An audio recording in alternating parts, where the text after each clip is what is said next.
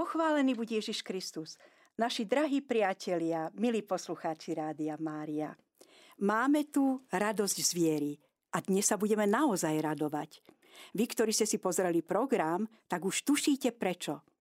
Dnes máme nádherný sviatok na Slovensku.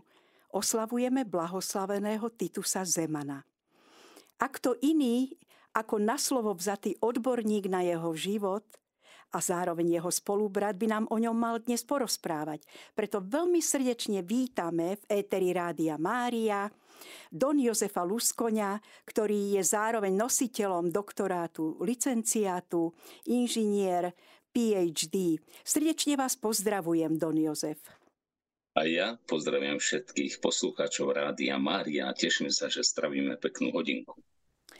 Don Jozef, pravdepodobne ste osobne nepoznali Dona Titusa, ale určite ste sa dostali k mnohým takým zdrojom od, voš, od vašich teda spolubratov, o ktorých my ani nemáme tušenie. Ale dnes, keď teda je už päťdesiatpäť rokov od jeho doslova mučeníckej smrti, pretože zomrel na následky tvrdého mučenia, vás poprosím, aby ste nám trošku priblížili jeho život. Vieme, že ich spolu bolo desať detí. Samozrejme, nevyrastal so všetkými deviatimi súrodencami naraz, lebo veľmi zavčasu vstúpil do vašej spoločnosti svätého Don Bosca. Ale porozprávajte, ako to bolo s tou jeho chorlavosťou v detstve, najmä ako to bolo s jeho uzdravením na príhovor Panny Márie Sedembolestnej, čo jej slúbil a prečo a kedy sa stal jej synom. A potom si porozprávame o ďalšej etape života. Nech sa páči.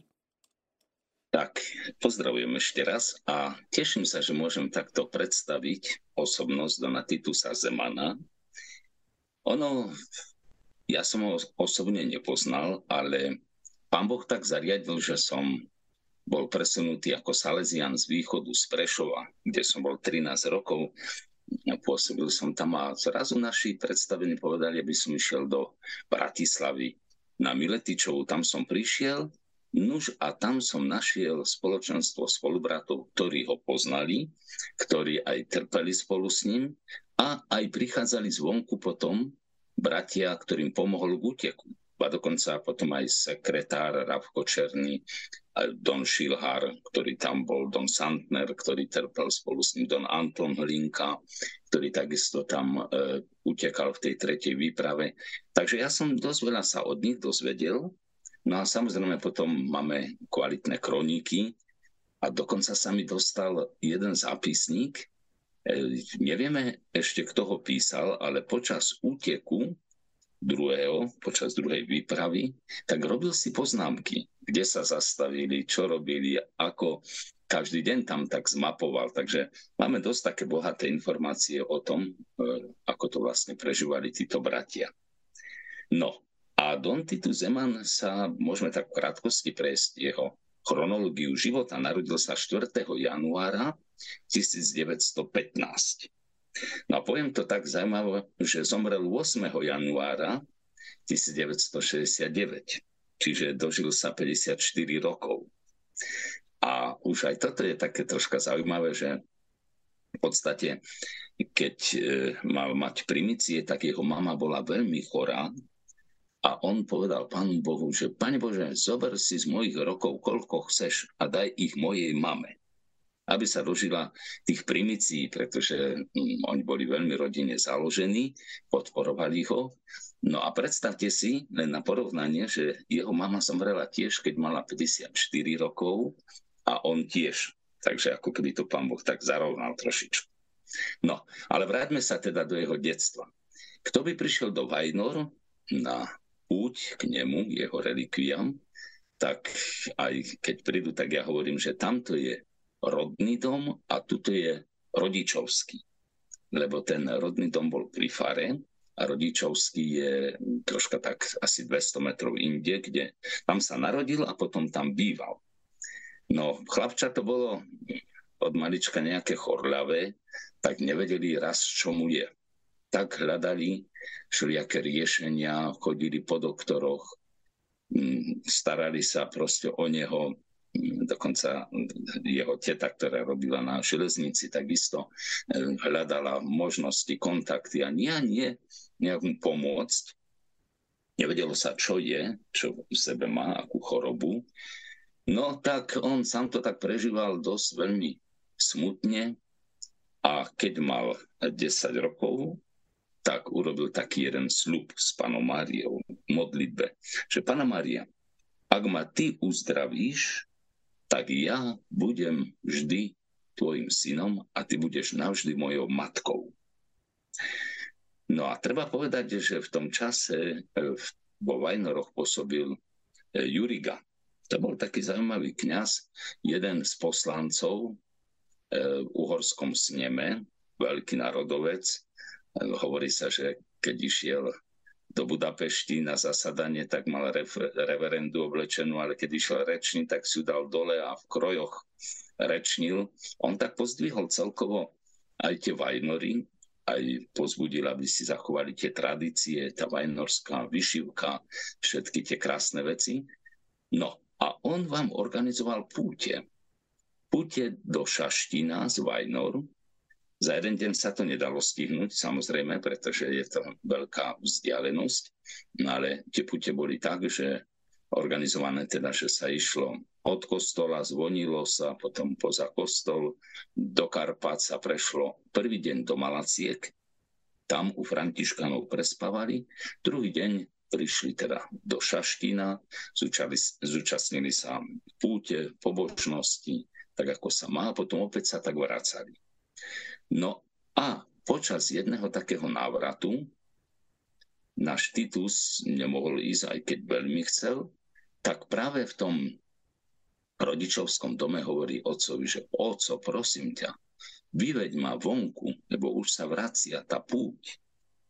No a to vždy sa zorganizovalo pre tou dedinou, takže išli zastavy, kríž predu, spievalo sa, odovzdávali požehnania ľudia.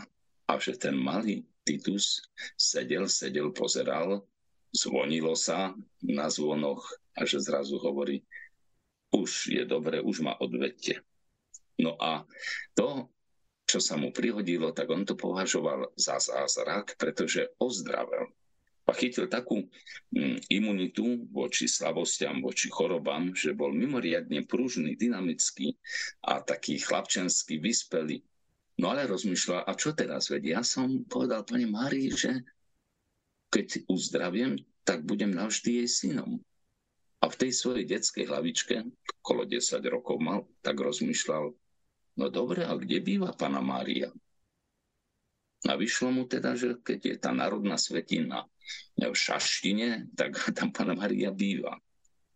No tak nastolil na rodičov aj tá teta, čo na železnici pracovala, tak jednoducho išli tam. No a teraz sa stretli s direktorom domu, Don Jozefom Bokorom, a rozvinul sa taký zaujímavý rozhovor. Lebo Titus silou mocou chcel ísť do školy.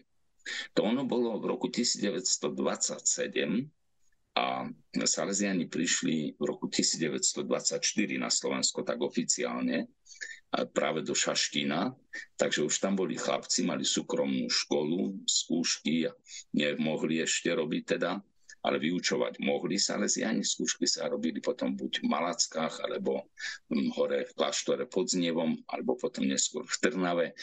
No a tento náš Titus bol neodbitný a nastolil, zoberte ma medzi svojich chlapcov, ja tu chcem študovať a tak ďalej. Rodičia žmurkali na Dona Bokora a začali vyťahovať svoje argumenty, že je to ďaleko, že veci tie ešte mali a nemáme ani tak peniaze na to všetko. No ale Titus sa nedal. On vám bol trocha taký aj výrečný, aj taký, také dobrodružné srdce mal, také chlapčanské, bojové. Lebo že hovorí otcovi, táto, a keby som bol zomrel, kár mi urobíte? No a otec hovorí, no pravda, syna, keď, bože, chvála Bohu, že sa to nestalo, ale keby sa to bolo stalo, tak kár ti urobíme. A on, no, oco, vidíš, tak ste ušetrili peniaze, dajte to na moje štúdia. lebo zaveda Karote, že ani peniaze nemáme, tak, tak to ho vyviedol tento Titus z takýchto úvah. No a druhá vec, potom po porade tých rodičov ešte s Don Bokorom, tak získali aj Dona Bokora na svoju stranu, lebo mu povedali, že nemáme ani peniaze, veď je malý a tak ďalej, skúste ho odhovoriť. Čo aj bol pokus, Don Bokor hovorí, veď ty si taký malý chlapček, veď ty zostaneš, mama tu nebude, rozplačeš sa, snieť sa ti bude. A on a Titus hovorí, a čo to hovoríte? Veď ja tu mám panu Máriu, ona bude moja matka. No a keď usudili, že nedá sa odbiť tento mladenec, tak ho prijali a vstúpil do školy v Šaštine tridsiateho augusta tisícdeväťstodvadsaťsedem ako dvanásťročný. A tu viem aj takú zaujímavú perličku, že v jeden deň tam prišiel s Donom Dermekom. Andrej Dermek, to je taká významná postava opäť salesianského života, ale aj cirkevného života na Slovensku. Takže tak sa vám on dostal do Šaštína. Čiže bol veľmi výnimočný už od počiatku. Bol neprehliadnutelný. Tak by sme to mohli povedať, Don Jozef. Môžeme, môžeme takto, hej, práve ho nazvať. Dobre. Bol z neho dobrý študent? No, škola mu šla. Tí salesiani to mali premyslené, že každý chlapec, ktorý prišiel do ústavu, tak sme to nazývali v tom čase, tak prešiel takými skúškami, povedzme, ale no, samozrejme, zisťovali, na akej úrovni tá jeho škola je, aké vedomosti má, ale potom aj hneď ich triedili. Napríklad bola taká skúška na hudbu. Či vie na niečo hrať, či má, udrží melódiu, či má v sebe rytmus, vie dodržať. Proste tak jednoducho to išli takým smerom. No, potom takisto aj literárne, či sa prejaví, či nie. Potom takisto divadelne, herectvo, to bolo veľmi silné v tom čase, to až na stovky divadelných hier nahrali a teda chodili s nimi po farnostiach, po putiach, z domu do domu salesianského neskôr. No a takisto aj šport, či je nadaný alebo nie. Napríklad taký eh, kanonik Belas, nitriansky, to je taká zaujímavá vec, že som sa raz s ním rozprával a mi hovorí, ja tiež som začínal u salesianov, ale chceli odo mňa šport, futbal, že by som hral, o, tak potom som nevšiel k ním. No, ale Titus bol tak všestranne nadaný, že aj pekne spieval, hrať nehrával, športovec bol dobrý, bol až odolný voči chorobám a prejavil sa v ňom taký zmysel pre organizáciu podujatie, akcií a takisto taký technik. Vedel zaobstarať veci, vyrobiť veci. Niektorí potom aj neskôr spomínajú, keď učil v Trnave, že s chlapcami vyvolával filmy, vedel to aj nafotiť, vtedy ešte nefungovalo tak, tak ako dneska však, takže tie filmy sa vyvolávali. Takže bol taký najmä technicky nadaný. A potom prišla spomenutá kňazská vysviacka dvadsiateho tretieho júna tisícdeväťstoštyridsať. Myslím si, aj podľa tých fotografií, ktoré som videla na webe, že to bola skutočne veľká slávnosť a radosť pre celú vtedajšiu dedinu Vajnory. Áno, Vajnory boli aj sú stále taká výnimočná dedina už teraz. Prímestská časť Bratislavy, jednak ten pán farár Juriga bol taký veľké slovačisko, on dával dokonca aj zbierku, chcel robiť takú veľkú sochu Sedembolestnej v Bratislave. No a mal zaujímavé, že tam bol pán kaplan Buzálka, predstavte si neskorší pán biskup. Takže aj toto bolo také zaujímavé. No ale môžeme ešte sa tak zmieniť, že u tých salesianov vtedy to fungovalo tak, že po piatom ročníku, čiže blížil sa ten chlapec s osemnástym rokom, jednoducho, keď prejavil záujem, že by chcel byť salesian, kňaz, ale nemusel byť kňaz, lebo máme aj koadjutorov, tak ho poslali do Hronského Beňadika. Lebo tí salesiani sa postupne šírili a chceli niekde miesto pre noviciat, tak najprv dostali od pána biskupa Jána Tauša Vráble, tú farnosť tam, ale aj tam boli, myslím, jeden rok, ale nebolo to také veľké. A A oni zrazu sa tí chlapci začali hlásiť po dvadsiatich. Si predstavte, taký noviciát je dvadsať chlapcov, dvadsať chlapcov. No, takže po tom piatom ročníku e, tí, ktorí tak zacítili, že ich Pán Boh volá, že je to pre nich, že chcú žiť tak ako Don Bosco, že odovzdať život pre výchovu mládeže, žiť čisto, chudobne, poslušne, nebyť naviazaný jednak na majetok, nebyť naviazaný na svoje ego, však ani nemať pokrvnú rodinu, ale patriť druhým, najmä teda mladým a tým najopustenejším. A toto bolo veľmi krásne, že to sa prebudilo, tento dar dostal aj Don Titus Zeman. No a tak sa prihlásil a v roku devätnásť tridsaťjeden vstupuje do noviciátu v Hronskom Beňadiku. Dobre, to znamená, že začína takto postupne, máme fotografie z týchto období. No a následne potom ten salesiánsky proces, aj dneska je taký, že keď urobí ten noviciát, tak potom ide študovať filozofiu alebo si dokončí matúru, lebo oni ešte nemali všetci tú matúru, ale popri tom už bol v komunite a zároveň filozofiu študoval. To znamená, že je to taká vzdialená príprava na teologické štúdia, aj pedagogika je tam. No to všetko absolvuje pekne. No a stáva sa teda, keďže bol nadaný, vystihli to bratia, lebo v tom čase už nie každý išiel študovať do zahraničia. Tak títo sa poslali, tak ide najprv do Ríma. Myslím, že začínal na Gregoriáne, ale nejak mu nesedel ten vzduch. Tak potom ho do Kieri, to je pri Turíne veľký seminár, nádherná budova, taká gotická, bol som tam, viacerí tam študovali, tak tam má e, teda... ďalšie teologické štúdia a predstavte si, vysvetený bol teda tak troška urýchlene, môžeme povedať, pretože začínala vojna a už vtedy to tak všelijako sa mm, triedilo, kto je priateľ, kto nepriateľ, kto kde, aký národ má, tak bol vysvetený dvadsiateho tretieho júna tisícdeväťstoštyridsať za kňaza.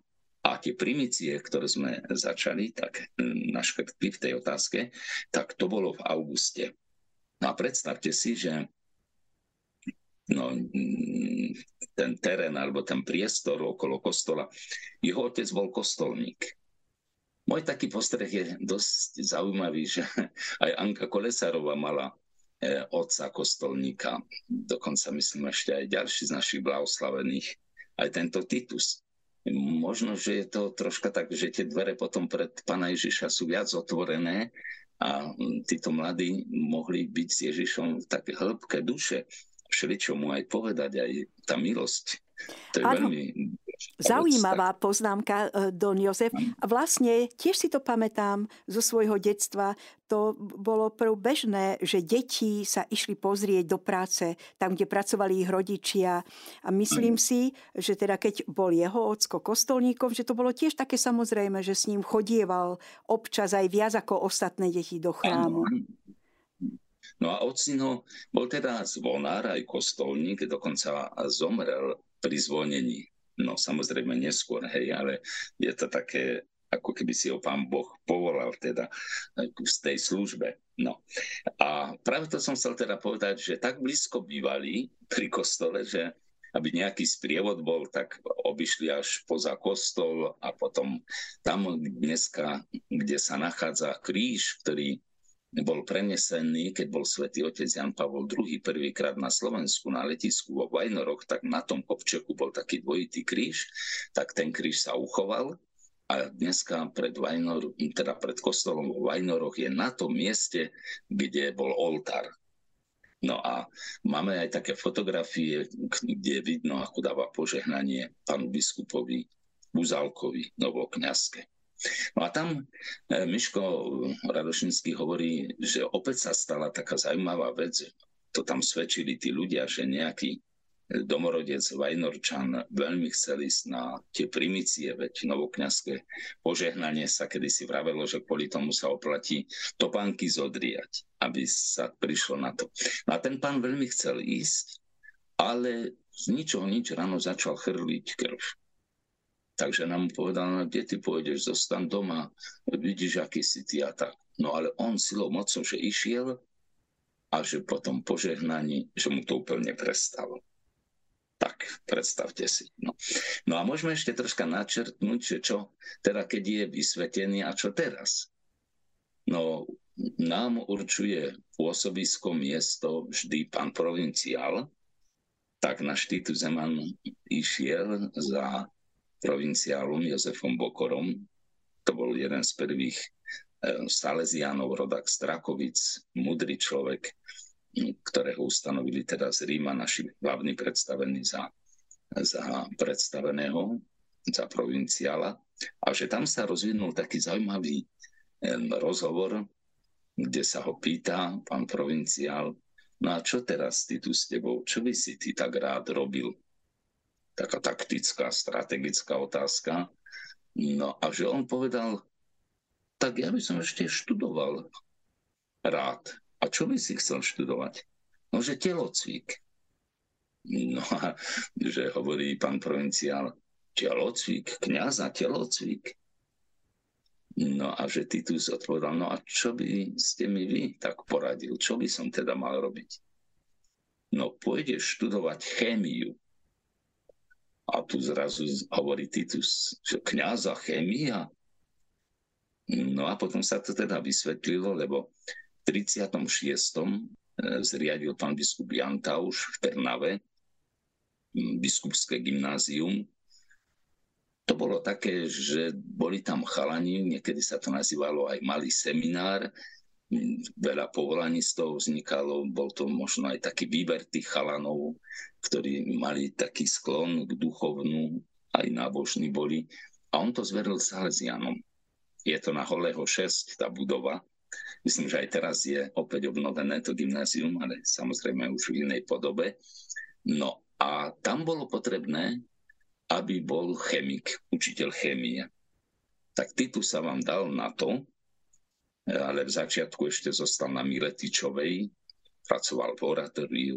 To bolo veľmi vyhľadávané oratórium, tam bolo počas nedele aj sedemsto mladíkov, aj dievčence, ale tam boli športové, všelijaké krúžky, ministranti, kolkáreň tam urobili aj pre mužov, otcov, takže to sa tam žilo naplno, ten priestor bol ešte väčší ako teraz, úplne až dozadu, potom tie elektrárne postavili na tých pozemkoch e, svoju budovu, takú veľkú, takže on tam bol ako asistent, aj pomáhal teda vo farnosti, aj ako kaplán, aj do oratória chodil a popri tom študoval tú chémiu. Takže dosť to bolo náročné pre ňoho. Naším hosťom je Don Jozef Luskoň, ktorý je z rodiny Salesiánov, nositeľom doktorátu a licenciátu, inžinier, ktorý vyštudoval, to sme vlastne ešte nespomenuli, ale môžem to na vás prezradiť, vyštudovali ste vlastne Technickú univerzitu v Košiciach, Elektrotechnickú fakultu a máte už za sebou aj učenie, mučenie z PhD. Takže po tejto stránke ste naozaj veľmi kompetentní, aby ste nám o tom porozprávali, ale dôležité je to, že máte aj veľmi, veľmi osobný vzťah k tomuto blahoslavenému. Viete veľmi dopodrobná porozprávať a zaujímavým spôsobom o jeho živote. Skončili sme pri tom, že vlastne začal študovať chémiu, pretože predstavení si mysleli, že toto je práve potrebné, aby mohol učiť na gymnázium, ktoré bolo zverené Salesiánom, vtedajším biskupom Ján Taušom, aby učil práve chémiu. Čo sa dialo potom ďalej, Don Jozef?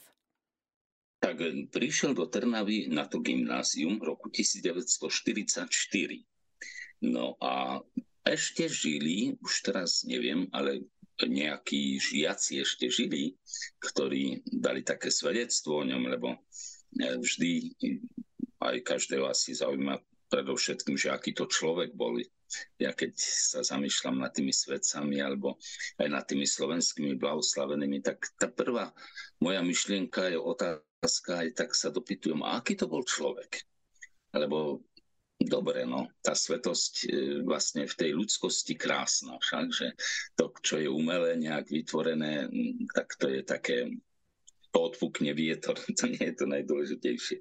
No a tí hovorili také zaujímavé postrehy, že bol veľmi priateľský, že často ich pozýval ministrovať, že mal dobré večerné slovka, že radi k nemu chodili na spoveď, že urobil aj raňajky pre nich po liturgii, lebo tam musel byť prísny pôst vtedy ešte, takže si tak posedeli. No, že vedel aj povedať, keď niekto robil nezbedu, a že to už oni vedeli, kedy to príde, také prísnejšie slovo, lebo že si napravil okuliare, chytil si ich a napravil a vtedy povedal akože pravdu do duše, jak sa hovorí, ale že to neťahal tak nejak, že by bol urazený alebo proste, že zmlkne a tvári sa nejak neprístupne, že bol veľmi taký srdečný a ľudský, čo je veľmi pekné. No, čiže on už vtedy používal také zásady psychologického prístupu, aké sú vlastne známe dnes v našej v úvozovkách modernej dobe, že bol veľmi vyspelý aj po tejto stránke vedenia duchovného. No, no inakšie viete, že um, ja sa niekedy troška tak aj čudujem, um, niekedy aj tým univerzitám, že v podstate oni to krásne, čo Don Bosco priniesol, to bol jeden z najväčších pedagógov vo svete, ten jeho preventívny systém, tá výchova radosťou, to predchádzaniu zlu, hej, ten rodinný duch, to všetko, čo majú radi mladí okrem hriechu, to nadšenie, to aj také chlapčenské, hej, dobrodružstvo, to všetko priniesol Don Bosco. A máme to veľmi dobre aj rozpracované, že niekedy nevzlom teda, hej, že možno sa veľmi utapáme v nejakých teóriách a jednoducho to podstatné ako keby sa pozabudlo, hej. A poviem ešte tak, že dneska sa veľa hovorí, že tí mladí nevedia kriticky rozmýšľať alebo to kritické čítanie. No dobre, tak že toto je ako keby ten cieľ, naučiť ich z tých článkov alebo z tých románov pochopiť to podstatné, ale ja pridám k tomu, a kto ich učí to duchovné čítanie? To ešte čosi viac, ešte o krok vyššie, hej.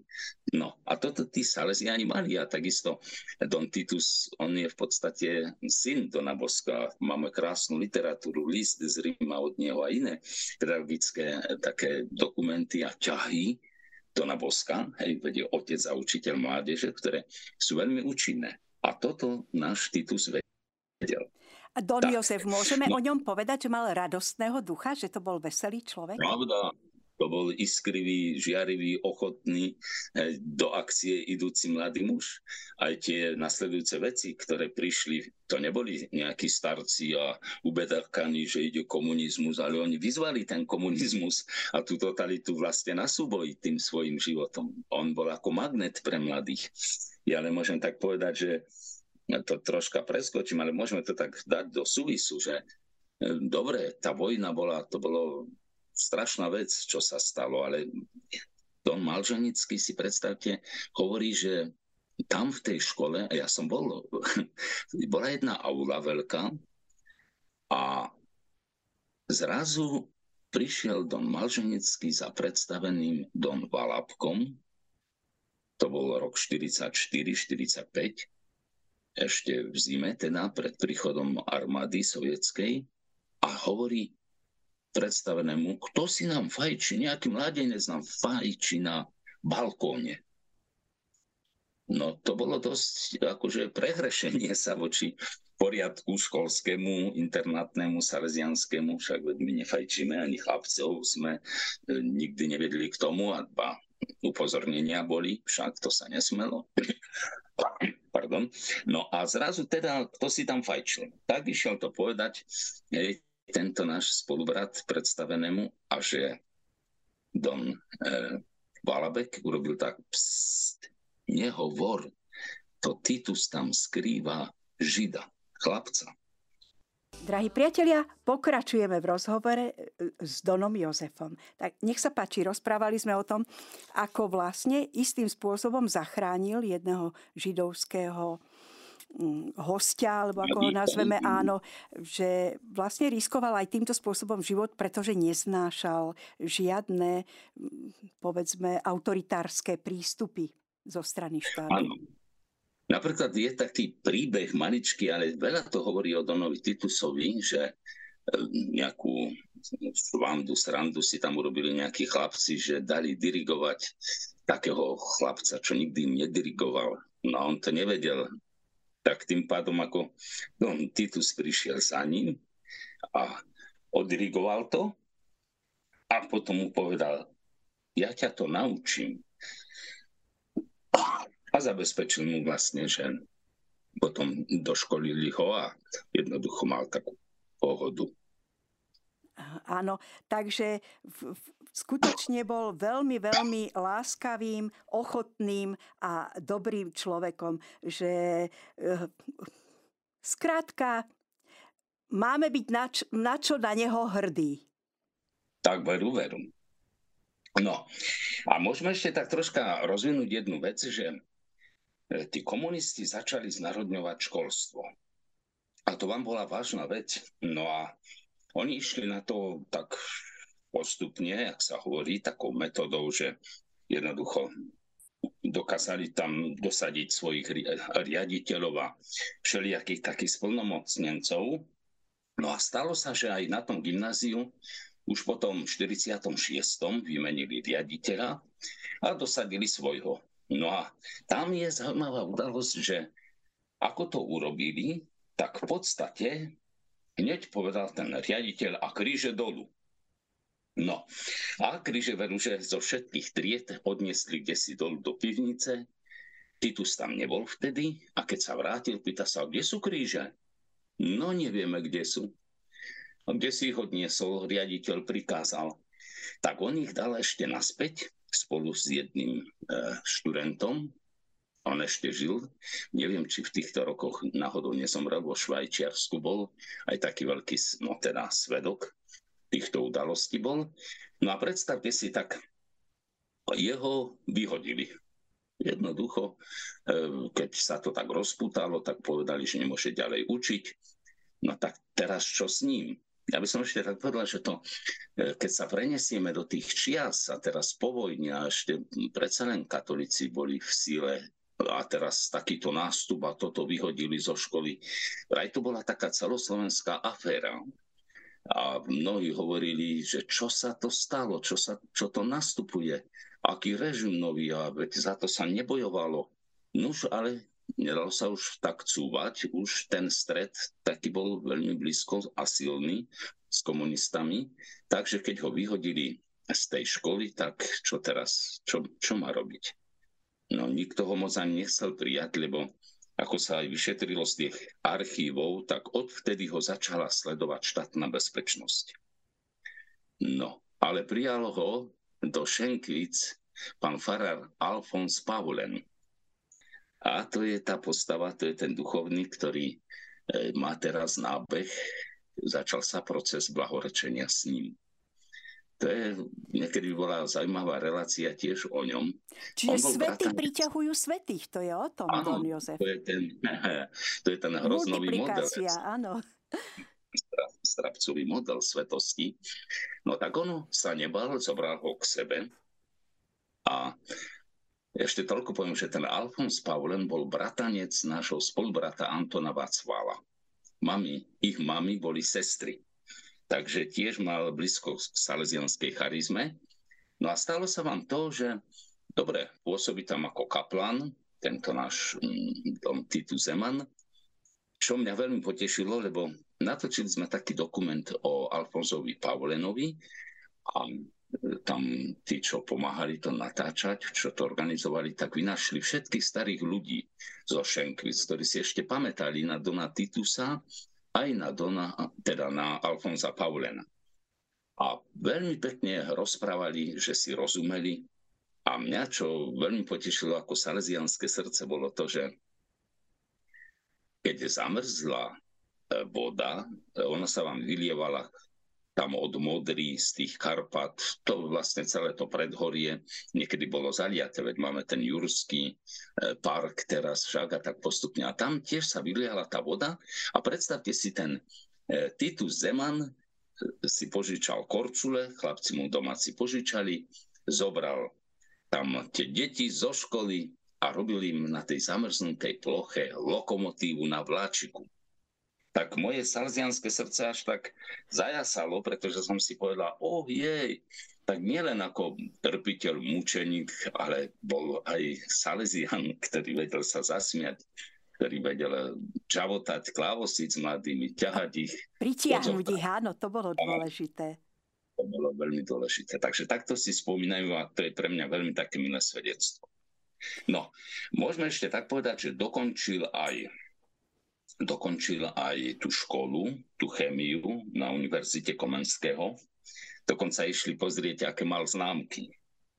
No tak tí ľudia naši, ktorí tam boli, našli jeho teda oznámkovanie, hodnotenie, tak som bol veľmi zvedavý, že ako. Povedali, urobil to, no ale moc chváliť sa niet čím. Čo je samozrejme, veď bol duchovný kaplan, bol učil, mal na starosti mladých ľudí, spovedal, sviatosti slúžil. Takže popri tom, že urobil tú školu, chemickú však, tak to je niečo výnimočné. No. Určite. A potom prišli vlastne tie udalosti, keď sa už tlačili komunisti k moci, prešiel štyridsiaty ôsmy rok a Titus Zeman pochopil, že mnohí z tých mladých majú v srdci veľkú túžbu stať sa kňazmi, ale už to nebude tak samozrejme a možné. A prišli tie vlastne chvíle, keď bol skontaktovaný s prevádzačmi a podarili sa mu dva tie prevody tých chlapcov, ktorí sa stali neskôr kňazmi, respektíve už aj diecéznych kňazov.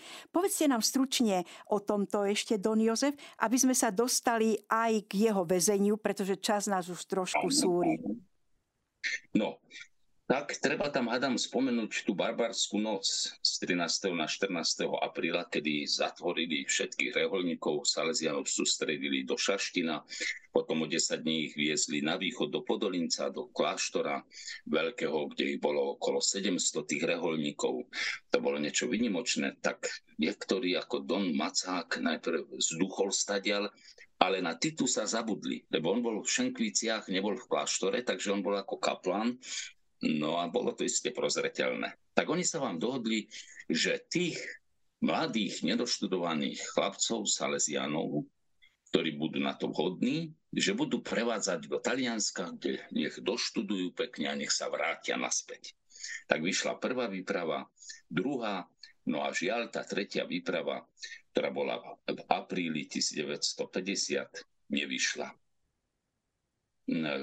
Povedal som päťdesiat, ale päťdesiatjeden to bolo, áno, siedmeho ôsmeho apríla.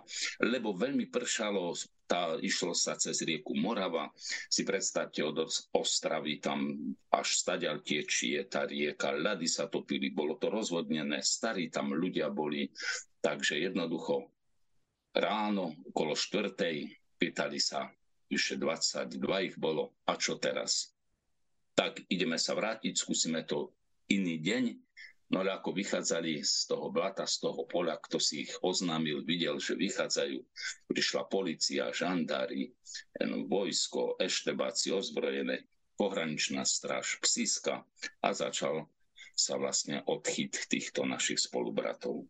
Šiesti nechytili a ostatní chytili aj Dona Titusa. On teraz povedal také pamätnú vetu, Panna Mária, a teraz čo? A už začala tá jeho tortúra.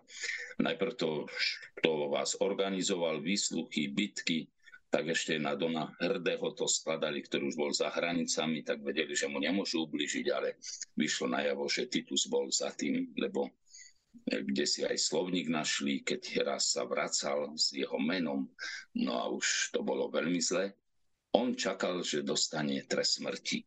A predstavte si, aj Božím riadením a ten sudca povedal, že súdu, podľa súdu a z nejakých jemu známych okolností sa ten najvyšší trest oddiaľuje a že sa vynáša dvadsaťpäť rokov väzenia. Tak toto začala tam križová cesta Dona Titusa, Leopoldov, Ilava, Mirov, Valdice a Jachimov a dookola tie najťažšie väznice. A tam to bolo ozaj to tvrdé v tom Jachimove. Čítala som, že ručne tí väzni a najmä kňazi museli rozbíjať rudu. Vlastne To muselo zanechať aj veľké zdravotné následky, ale čo sa mňa ešte veľmi dotklo, aké hrozné spôsoby mučenia používali pri tých výsluchoch eštebácie a vlastne tí zamestnanci v tých väzniciach. To bolo strašné niečo. Ja som aj tak hovoril, že jak sa to môže v človekovi nájsť taká zloba. No lebo on, viete, si predstavte do kybla, kde s prebačením vykali ľudské, hlavu ti ponoria. Oblievajú ťa studenou vodou v mraze. Si na samotke, kde nesmieš si lahnúť, svieti sa na teba, drepy musíš robiť dookola. To je niečo až neznesiteľné. No a oni tak robili... chceli vlastne zlomiť tých ľudí, ale tam, kde bola Božia sila, tam sa im vlastne nikoho nepodarilo zlomiť. Áno, ja to vidím tak ešte, že keď dáme sa do tej duchovnej roviny, že v týchto ľuďoch bolo Božie kráľovstvo. To znamená, Boh tam vládol v nich, akokoľvek boli tyrani, ale mali pokoj s Pánom Bohom. Ten vzťah bol veľmi dobrý a diabol to neznáša. A práve toto Božie kráľovstvo chcel zničiť a použil k tomu ľudí, ktorí si nedali na to pozor. A v podstate v tej duchovnej rovine išlo o to zničiť, zničiť, zničiť práve to Božie kráľovstvo v týchto ľuďoch. No a im veľmi pomáhalo to videnie za obzor, ako sa hovorí, že jednak chceli priniesť obetu za tých chlapcov, za to všetko, aby mohli byť kňazi. Titus sa vyjadril, keď len jeden z tých, ktorých som previedol, bude kňaz, tak všetko sa to oplatilo, to utrpenie a tak. No, ale to, že zdravie sa podlomilo, to je tiež pravda. Ja som bol v tom Jachimove, tam bolo myslím, že štrnásť baní, do ktorých chodili až do hĺbky, povedzme, kilometer a ťažili tam vlastne tú uranovú rudu. Potom ju hore vyvážali, dovážali ju k takej veži smrti, tak to nazvali, do takej haly veľkej, kde v začiatkoch bez ochrany, bez nejakých olovených plášťov, kladivami a rukami holými, drvili tú rudu a dávali do takých, no, takých, takých... vozíčkov nejakých, áno, kde sa to odvážalo. No, to boli potom také pravice drevené, kde už to potom lifrovali do Ruska, do Sovietskeho zväzu, lebo to bolo za vykúpenie vraj náš dlh, to sme im dávali ako zadarmo, za čo nás oslobodili. Na, na vlastné oči som videl, lebo tam mohli robiť aj takí zamestnanci civilní. V Rabči pri kostole jeden, ktorý tam civil pracoval, tak môjim otcom sa poznal, tak mu hovorí ako chlapi, že či zarábaš a jak, kde robíš a tak ďalej. No a ten e, pán hovorí, no vieš, ja robím v Jachimove a zarobíš dobre. Pýta sa otco, a hej, ale pozri tono, môj otco bol tono. Ukázal nohu a svaly mal odpadnuté od kosti. A že čo to máš? No to ten uran. A potom ten chlap si to poklepal a to meso, ten sval, ako keby sa prilepil ku kosti a hovorí, no dva dní mi to vydrží, pardon, dve hodiny mi to vydrží a potom opäť. Takže niečo strašné to bolo. A vlastne takto si zaslúžil aj palmu mučeníctva Don Titus. Áno, áno. No, lebo aj tým, on takto postupne vlastne tam nechal svoj život, pretože trpel pre vieru. Áno. Viete, ono by stačilo, keby raz bol možno nejak zanadával alebo chytil pod krk tam toho bachara alebo nejak inakšie sa pripojil na tú zlú stranu a, a diabol by ho mal. A všetko by možno prestalo. Všetko utrpenie, ale oni vydržali v tom aj utrpení. Don Jozef, mňa ešte veľmi zaujalo, že ste napísali knihu Titus ideš. Teda vydalo to vydavateľstvo Don Bosca. A prečo ste sa rozhodli vlastne vydať knihu o Don Titovi s takým osobitným zameraním na mládež? Čím sa líši tento váš kvázi životopis od iných bežných životopisov? Prezraďte nám to ako autor. Ja som rozmýšľal takto, že mladí potrebujú povzbudenie. Potrebujú vidieť, čo sa deje v tom človekovi, keď vzniká povolanie, keď treba vydržať v dobrom, keď treba ako si tú lenivosť zahodiť a naskočiť tak zdravo do aktivity však. A on strašne ľúbil cirkev a to je veľmi aktuálna téma, že pospájať sa, obetovať sa, aby druhí sa mali dobre. A všetko to môže byť takým veľkým vzorom u Dona Titusa pre chlapcov a dievčatá dnešných čias, takže sa mi zdalo, že je to dobré. A ten artist je taký, že teda nebuď lekvár, chod toho aj ty, keď to on dokázal, čo chyba, že by si to ty nedokázal. Lebo dneska ten konzum nás dosť tak ubíja a dáva do takej letargie nejakej však, tak sa hovorí, že hoď sem slamu, ľahnem na ňu a mama muchy ma žerú, odožením odo mňa všetko krví, ako si nás obsluhoval niekto, ale my musíme byť veľmi taký dynamický a aktívny. O tom je náš život. Sme pokrstení, však sme Ježišovi priatelia, takže to treba šíriť a žiť, lebo žijeme len raz. Tak to som tak chcel nejak tam zakomponovať také výzvy pre mladých ľudí dnešných čias. A vlastne toto považujete aj za také posolstvo, ktoré po sebe blahoslavený Titus Zeman zanechal. A... Či už vám ako Salesiánom, aj mládeži, ale aj našej dnešnej cirkvi na Slovensku. Áno, viete, on bol veľmi zaujímavý, on celý čas išiel za tými povolaniami. Už bol na neho zatýkač a on ešte v kostole svätého Ladislava dal dokopy vyše dvadsať ministrantov, čo dobre mohol povedať, už sa idem skrývať, ale kde sa ešte dá dobre urobiť, tak urobím, potiahnem to. Hej, lebo veľmi... Niet, keď niet väčšej hodnoty, alebo takto nejak povedzme, keď je dobrý kňaz tej farnosti a a kvalitne vedie tých druhých aj v tej duchovnej rovine, aj pozbudzuje vytvoriť tú rodinu, takú priateľskú atmosféru. To je úžasná vec. To, to je to, čo to bohatstvo a tá charizma každého kňaza, keď sa prejaví medzi ľuďmi, tak to je niečo nádherné.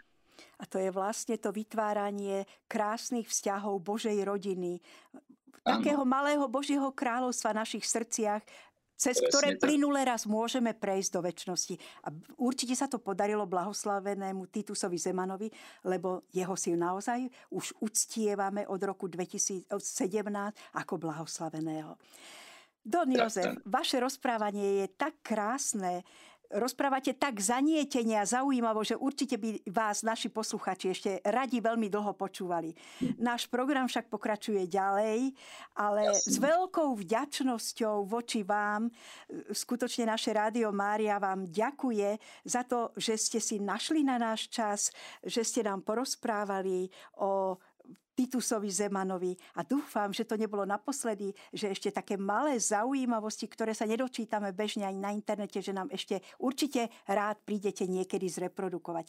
Dovoľte, aby som vás na záver poprosila o vaše kňazské požehnanie pre nás všetkých. Veľmi rád to urobím. Mám pri sebe relikviu prvého stupňa Dona Bosca, aj Dona Titusa Zemana a druhého stupňa Dominika Sádia. Takže na príhovor týchto svätých a blahoslaveného Titusa, nech vás, vašich drahých, žehná všemohúci Boh, Otec i Syn i Duch Svätý. A nech vám dá radosť zo života. Amen. Amen. Tak to bolo ďakujem. Nádherné. Veľká vďaka vám, drahý Don Jozef. Drahí poslucháči Rádia Mária, ešte nech sa páči, môžete sa rozlúčiť s našimi poslucháčmi. Áno, všetko dobre prajem a modlite sa za nás. Začína rok vďačnosti Salesianov, lebo je sto rokov, čo prišli na Slovensko a začíname to dneska, končíme to v septembri, takže dávame sa vám do modlitie. Drahí poslucháči Rádia Mária, boli ste v priamom prenose spojení s naším hosťom, s Donom Jozefom Luskoňom, ktorý je nositeľom teologického licenciátu, inžinierom, zároveň ma aj získal titul PhD. Je to Salesián telom i dušou, to ste mohli vidieť aj pri tejto dnešnej relácii. Úprimne mu aj vo vašom mene ešte raz ďakujeme za jeho čas, za jeho lásku k Salesiánom, k Donovi Titusovi, akú nám prejavil v tomto rozhovore. A drahí poslucháči, vy si naďalej spomínajte aj na Rádio Mária vo vašich modlitbách, lebo sme rádio, ktoré sa s vami a za vás modlí. S Pánom Bohom lúči sa s vami dobrovoľníčka Eva.